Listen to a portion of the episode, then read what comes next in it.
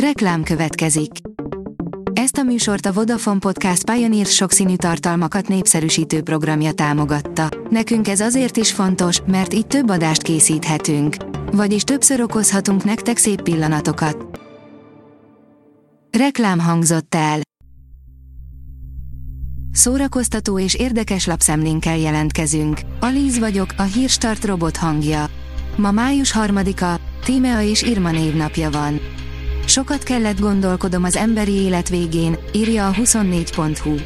A kortárs magyar próza élvonalába tartozó Seifert Natáliának az Örök Panoráma a negyedik regénye. Egy nem létező, szegény nevű faluban játszódik, megmutatva lakóinak elmúlt évszázadát, sőt, az apokaliptikus közeljövőt, amiben három központi figurája genetikai kísérletekbe fogaszt kutatva, kiiktatható-e a halál. A Joy oldalon olvasható, hogy akik nem hisznek a saját sikereikben, híres emberek, akik nyíltan beszéltek az impostor szindrómáról. Ha valaha is alkalmatlannak érezted magad, esetleg nem tartottad magadat elég jónak abban, amit csinálsz. A Márka Monitor írja, ősbemutatóval zárja idei premierjeinek sorát a Radnóti Színház. A legközelebbi ember című darabot a szerző, Hajdu Szabolcs rendezi, aki színészként is közleműködik a társulat négy fiatal művészével készített produkcióban. A színház MTI-hez eljuttatott közleményében kiemelik, hogy a kettől látható darab Hajdu Szabolcs második munkája a társulattal. A Coloré írja, anyák napi könyvajánló, romantikusoknak karádit, ínyenceknek nárait ajánljuk. Hiába élteti a világ vasembert és Amerika kapitányt, az anyáknál valószínűleg nincsenek nagyobb hősök a világon. Vannak köztük kalandvágyók és félénkek, gyermeklelkűek és érett gondolkodásúak, de minimum egy közös bennük, a gyermekeik iránt érzett szeretet. A szörny, esős üldözés, írja a Mafab. A hangulatomnak megfelelő filmet választottam, ami pocsék volt. Utólag derült ki, hogy mennyire ráéreztem a tökéletes filmre. Több, mint egy órányi léleggyötrő rémálom. Kezdjük az elején. A nyitó jelenetben egyből egy borzalmasan szinkronizált párbeszédet látunk, aminek se értelme, se élvezeti értéke nincs. A Telex oldalon olvasható, hogy a megélhetésükért és megbecsülésért sztrájkolnak az amerikai forgatókönyvírók.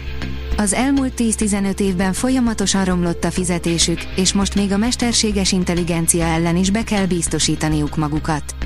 Amikor legutóbb sztrájkba léptek, azt Hollywood és a tévénézők is eléggé megszívták. A tudás.hu oldalon olvasható, hogy különleges koncertekkel folytatódik a programsorozat a Rumbach Sebestyén utcai zsinagógában. Májusban és júniusban folytatódnak az Országos Magyar Izraelita Közművelődési Egyesület és a Budapesti Fesztivál zenekar koncertjei a Rumbach Sebestyén utcai zsinagógában. A Librarius írja, Török Ádám végső búcsúztatása. Török Ádám énekest, fuvolistát, dalszerzőt május 12-én 13 óra 30 perckor kísérik utolsó útjára az Óbudai temetőben. A dögik írja, Bradley Cooper elsírta magát, mikor derült a galaxis őrzői három egyik karakterének sorsára. Bradley Cooper bevallotta, hogy az, hogy James Gunn a galaxis őrzői háromban hova juttatott egy bizonyos karaktert, könnyeket csalt a szemébe.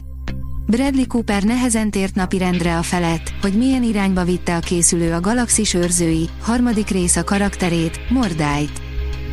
A könyves magazin írja, Neil Gaiman egy ausztrál vonós négyessel közösen készítette el első albumát. A Sandman szerzője több olyan regényt és képregényt írt, melyekből sorozatokat, filmeket készítettek. Most azonban a zenére fókuszál, mutatunk néhány dalt az első albumáról, melyet egy ausztrál vonós négyessel közösen készített. A Refresher.hu írja, most már tényleg tudjuk, kik lesznek a Voice zsűriei, és nem teljesen azok, akikről korábban szó volt.